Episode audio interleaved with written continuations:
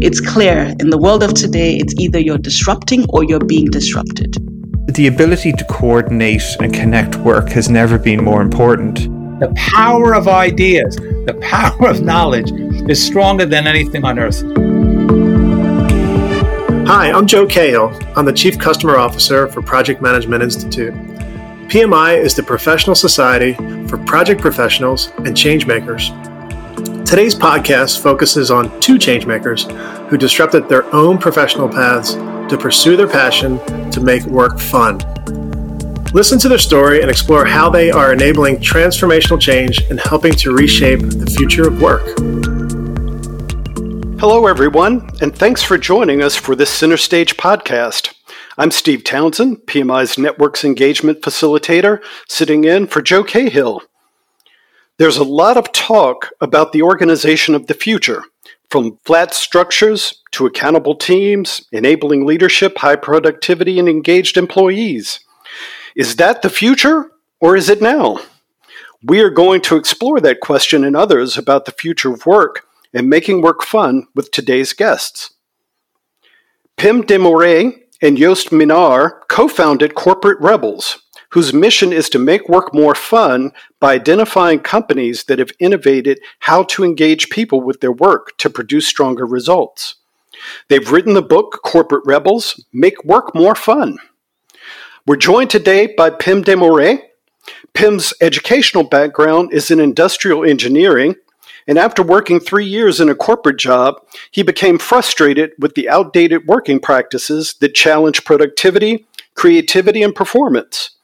With his partner Joost, he set off to research, write about, and share knowledge of organizations that make work fun.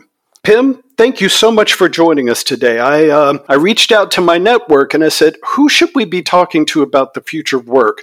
And your name came up more than once, so I really appreciate this opportunity to talk to you today. Yeah, thanks a lot for having me. I'm happy to be here. Now, you and Joost refer to yourself as rebels who quit your corporate jobs in workplaces that you felt were bureaucratic and uninspiring.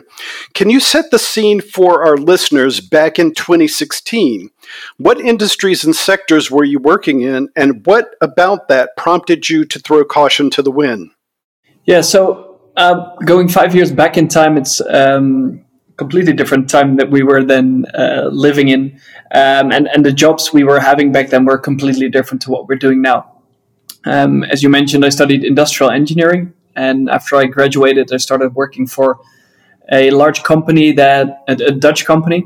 Um, so I'm from the Netherlands, um, and was working for this Dutch company that's making baggage handling systems for airports, um, and it perfectly fit with what I had studied for. So I was actually doing the thing I loved, um, but the well, the work itself was quite interesting, um, and I really enjoyed that. But the way the company was structured, the way the work was organized, was actually getting in the way of me truly enjoying my work.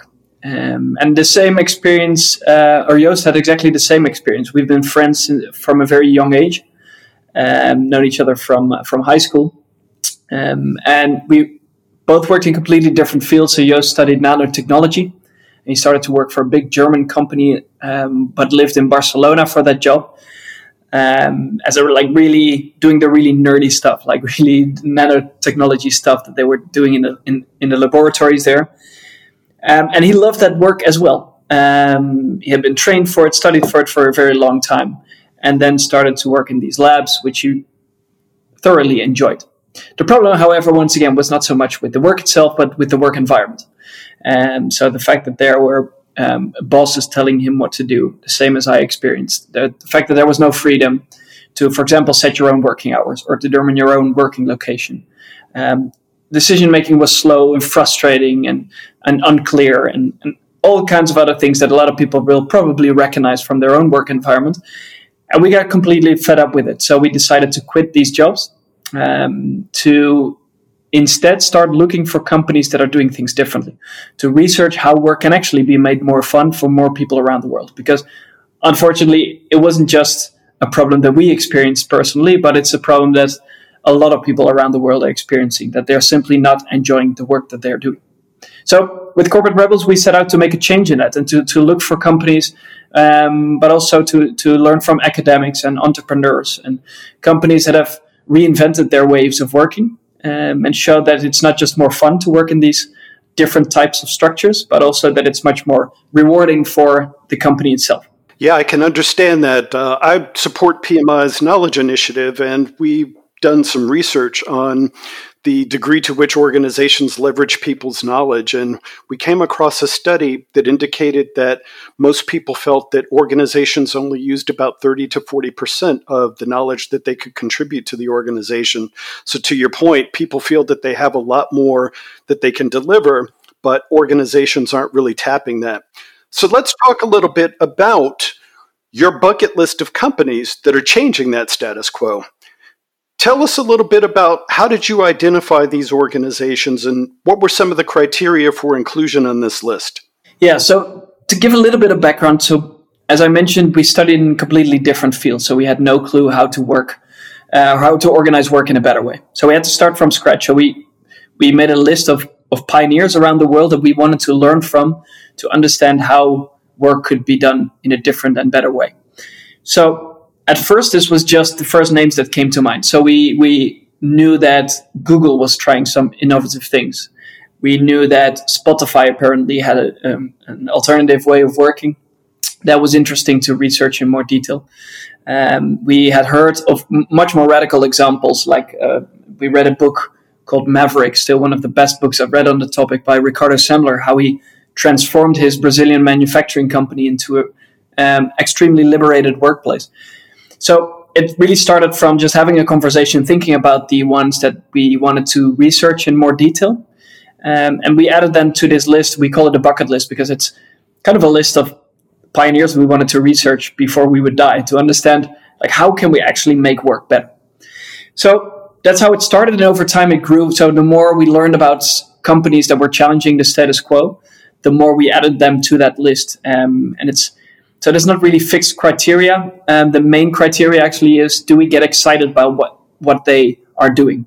Um, do we feel we want to go there to actually visit these workplaces to research them in more detail? And so over time, the list has grown to about 250 pioneers, um, of which we visited about 150 at the moment.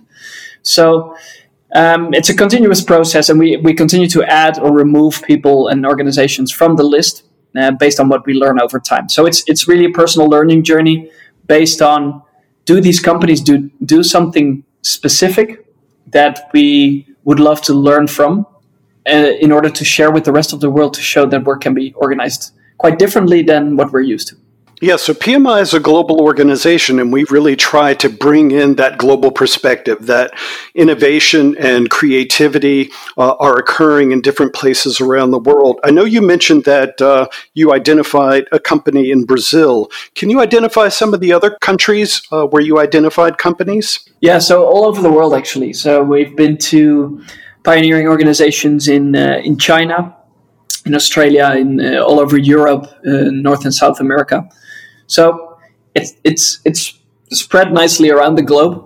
Um, and our emphasis maybe a little bit more in Western Europe because that's where we live. So it's easier to go to those uh, organizations. And but over the past five years, we've traveled to all continents to research these companies. Very cool. So what surprised you most when you started talking to organizations about their practices? I knew that work wasn't really working, not for us and not from other people around the world. So I, in, in talking to family and friends, a lot of us know that not a lot of people are actually engaged or truly engaged at work.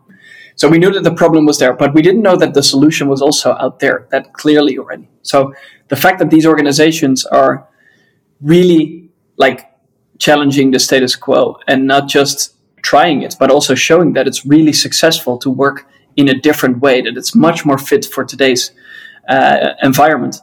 That was really astonishing to me. Like that there's, and, and it's not like every organization comes up with this completely new idea on how to do that. But it's um, a lot of common sense in how these organizations work by, for example, getting rid of lots of hierarchy that get in the way of people doing their job.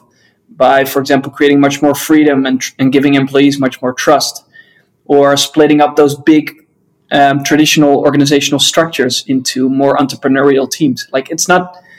Uh, to me, it was very surprising that it's. It sounds very logical to do it like that, and that it's um, over and over in in all those different places around the world. You see similar approaches to to to making work more fun and making work better. So, to that point, are you seeing that more technology organizations are creating these kinds of innovative organizations, or are you seeing traditional organizations also shift the way in which they're organizing work and work structures within within their groups?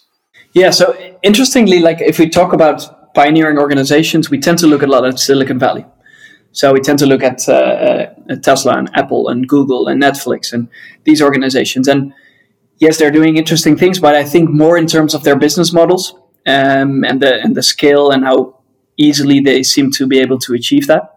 Um, but the more interesting ways of working are actually not in those uh, hip Silicon Valley startups, but they're much more in tra- very traditional environments where you wouldn't expect such a thing to to happen or to even be possible. So we we have great examples of organizations that are in healthcare or diehard manufacturing companies um, or government organizations that have reduced their hierarchies to an extreme extent that have created extremely flat organizations where people have lots of freedom and lots of decision making power themselves. So um, I think we tend to look at a lot of those usual suspects, but I think it's much more important to look at the more traditional environments because in the end, still most of the companies around the world are in a more traditional environment than these uh, these technology companies. So you're corporate rebels and mythbusters because you're busting the myth that only new organizations or startups or tech companies can adopt different ways of working. So I think that's a real insight uh, that a lot of our listeners are going to latch onto. And and let me ask, there, there's also this concept of, uh, particularly in developing nations, of being able to leapfrog. So to learn from the experience of those that have kind of been there, done that, to create organizational structures that don't have those legacy systems. For the organizations that you've looked at in developing parts of the world, are you seeing that leapfrogging effect? Like in the Western world, we have these large uh, conglomerates, these really big companies that are organized extremely traditionally.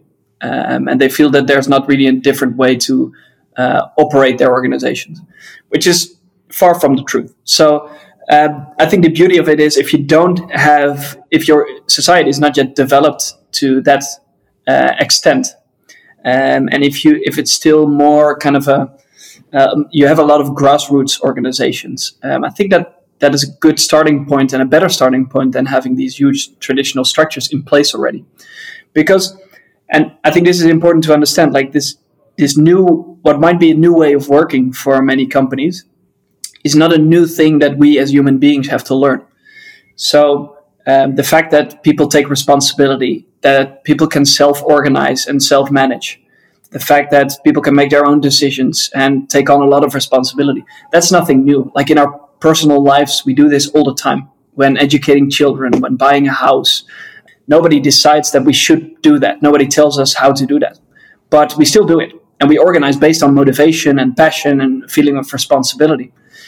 But in traditional organizations, that idea that we can do that is kind of um, um, taken apart or hidden between or behind all of those fixed structures. So I think it, also for more developing countries um, or regions in the world, um, what you do in a sense by creating these new types of structure is tapping into the human side of people, like giving them freedom, motivating them, and allowing them to use that motivation in order to to take on responsibilities and uh, make decisions um, very autonomously. So I think it's important to understand that it's not something radically new that we have to learn. It's just something we have to unlearn a lot in the way we organize in traditional companies. Yeah, and that's an interesting philosophy because as I was looking at the uh, eight trends that you identified that reflect forward thinking firms, and, and hearing you talk about the diversity, so you've talked about different industries, you've talked about different levels of organizational maturity in terms of age of the organization, different geographies. How did you come up with these eight trends with such a diverse representation of different types of organizations? Um, because because the way that they approach this is very similar in many of these companies. Like there, as you mentioned, there's a huge variety in the types of companies that we've been researching. So you have small companies with maybe five or uh, ten or twenty people working in them, but we've also researched very large organizations, up to 80,000 employees, that work in very self managed ways.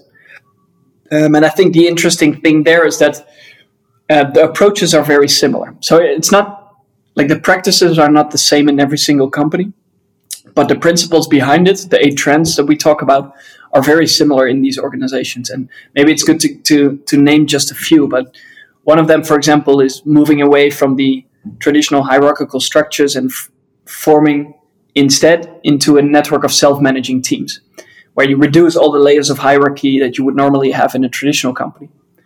Or, for example, a focus on uh, purpose and values and not so much on profit and shareholder value.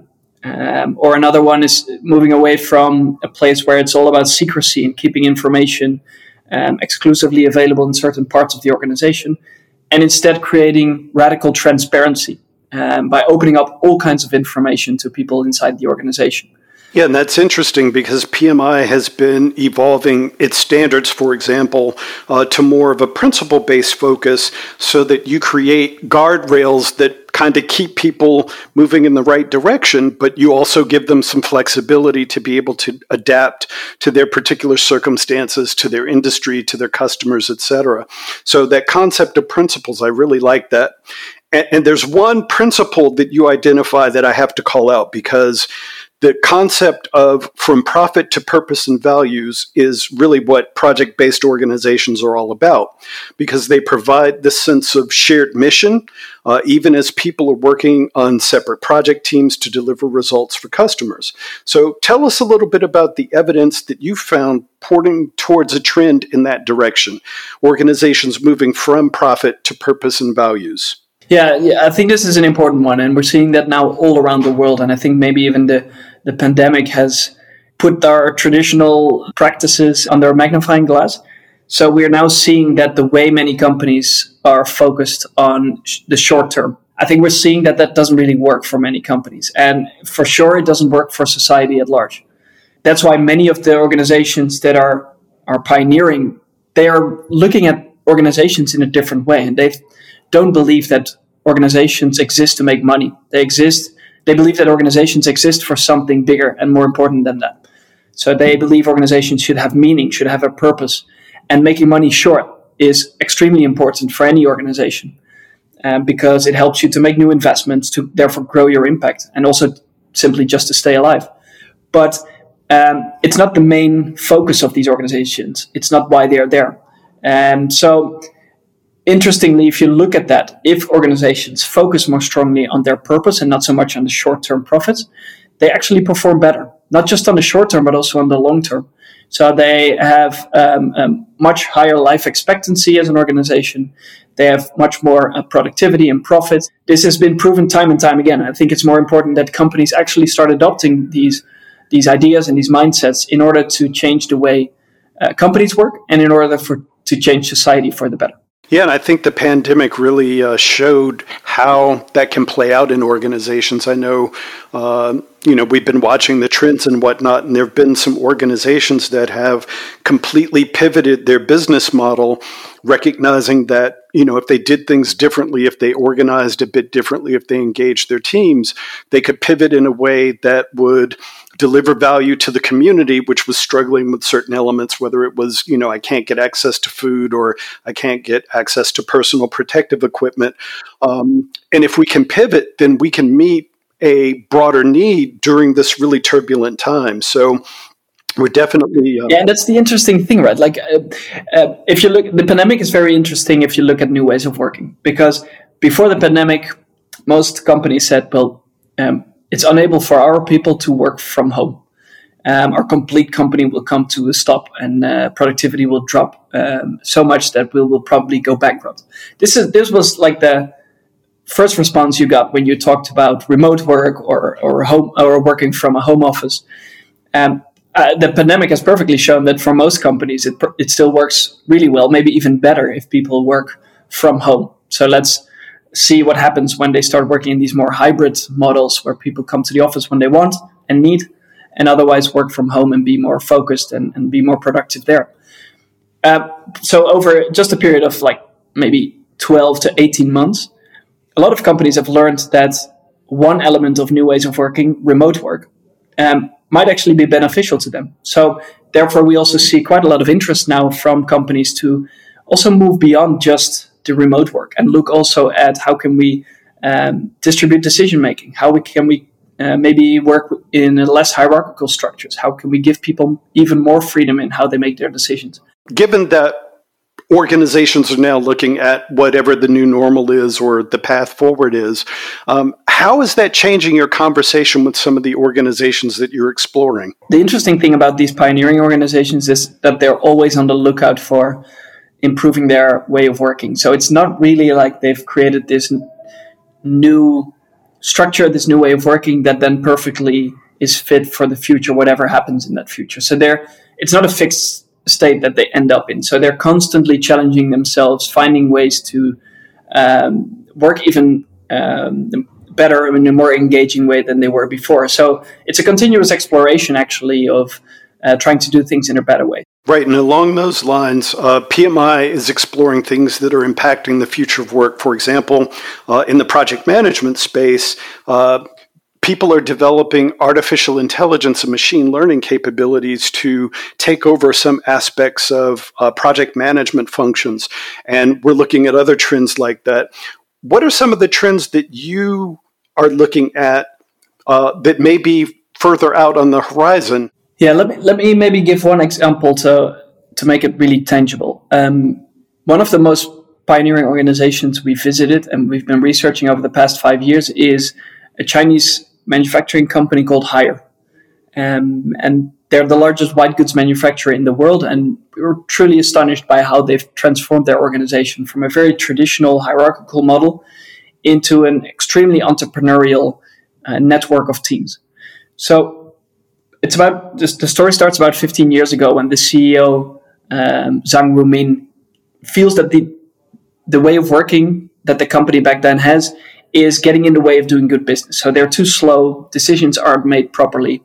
Um, there's a lot of bureaucracy that that get people caught in their in their ways of working, and, and nothing really happens. There's not a lot of innovation, etc., etc. So probably some frustrations that a lot of people uh, recognize. And they felt, okay, we need to do something different. So if we want to be successful in the future as a company, we need to get rid of those traditional structures and we need to get rid of that bureaucracy. So they split up those that big organization that employs 80,000 people, and they split up that one big organization into more than 4,000 what they call micro enterprises. So these become really small companies, mostly 10 to 15 people, run one of those smaller companies, and they act as a network of startups. So they have internal contracting mechanisms. Um, and therefore, there's not a lot of hierarchy needed because technology allows these teams to um, create alignment, to collaborate, um, to to make easy contracts with one another. Um, so instead of having this whole traditional structure with a lot of middle management layers that are doing the alignment of work and coordination of work, now you have technology taking care of that part. Yeah, and I think you also raise a point that we've been emphasizing with our uh, members within PMI, and that's the concept of dynamic learning t- capabilities, particularly if you're working in an environment that either leverages technology or will be impacted by technology. So instead of uh, thinking that, okay, I know blockchain because I know what it is now, understanding that that technology is going to evolve and your learning capabilities need to continue to evolve as that technology does. So it's not a one one and done, as they say.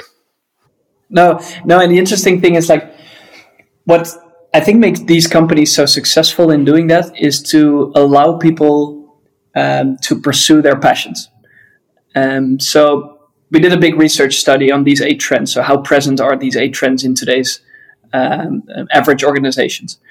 So, and we, we've seen that one of the trends that we talk about is a move from job descriptions and job titles into a um, new situation where you focus much more on talents and mastery. So, what do people like to do, and how can we give them the opportunity to continuously develop that? Uh, the interesting thing about it that just 33% of the people in that research felt that uh, they could use their main talents in their day-to-day work. So 67% of the people feel they cannot use their main talents in their day to day work, which is painful for those people and their motivation, but also painful for organization because um, apparently we're not tapping into the potential and the talent of people working in the in our companies. So these progressive organizations focus on what is it that you like to do as an individual? Where do you get excited about? And how can we give you the opportunity and the freedom to develop those skills um, along the way?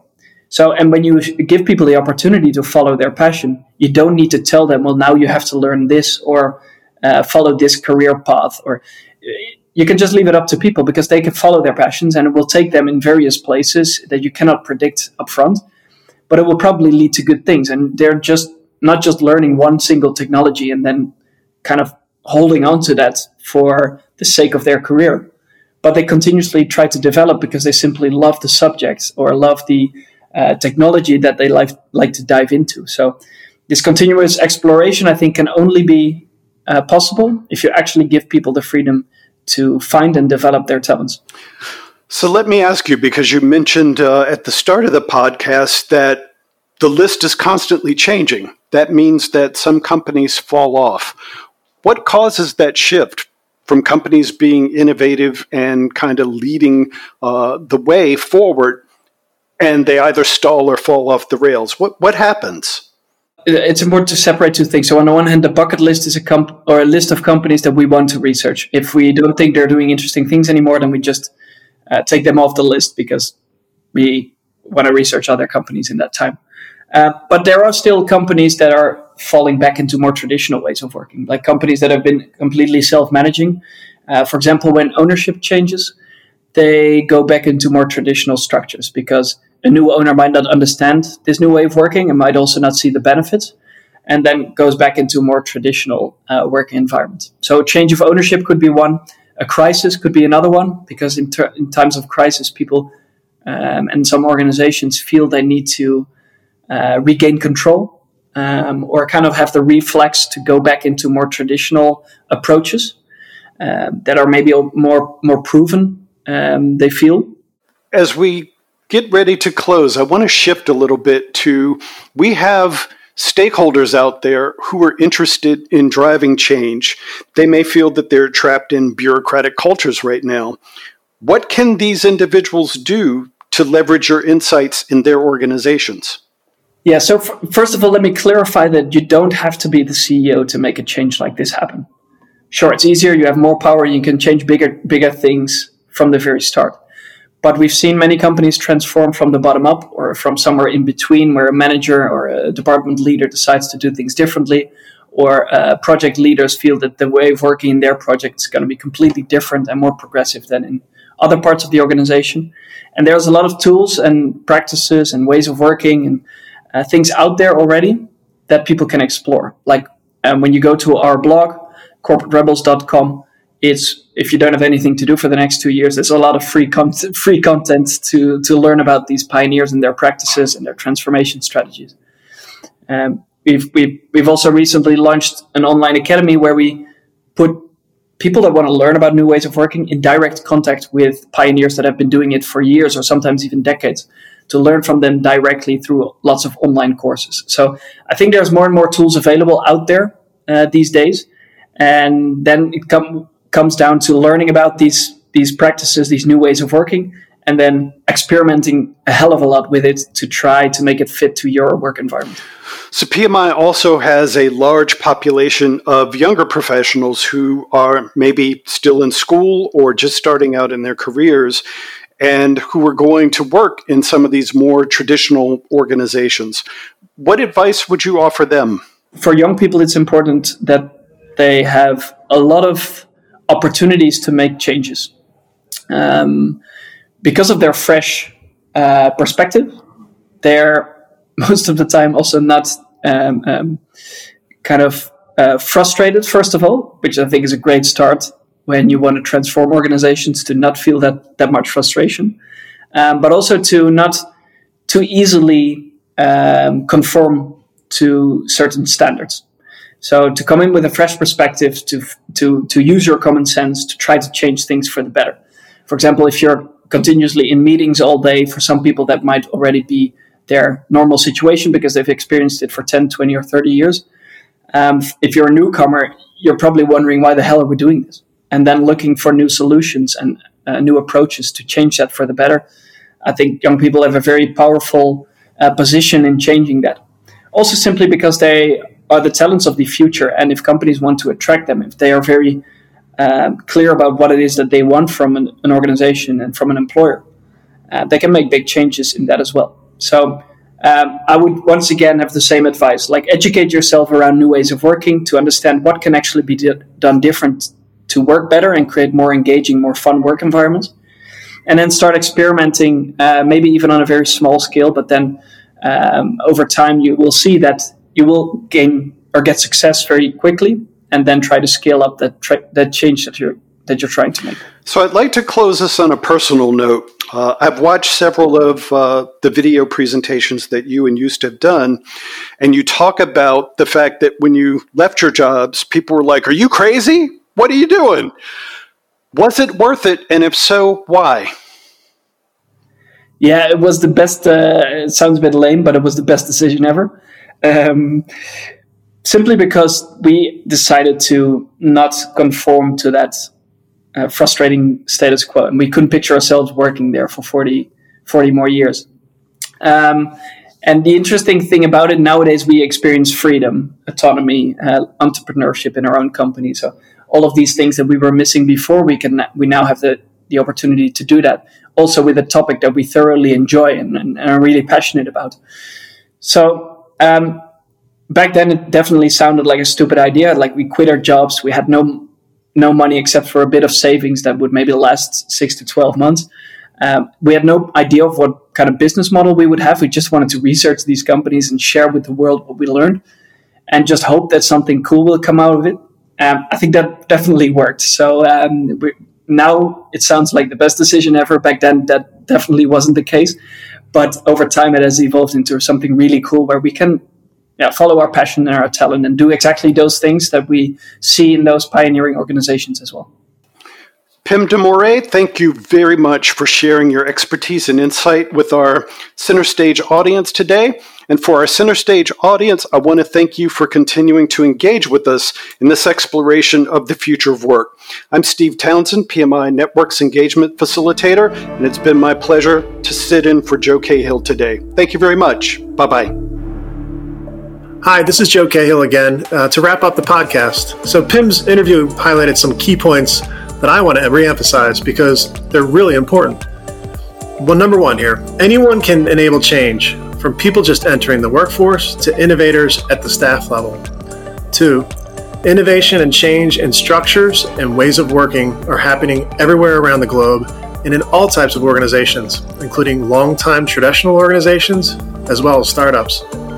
Number three, the future of work, whether it's changing organizational structures, the cultures, or the ways of working themselves, they require all of us to embrace continuous learning.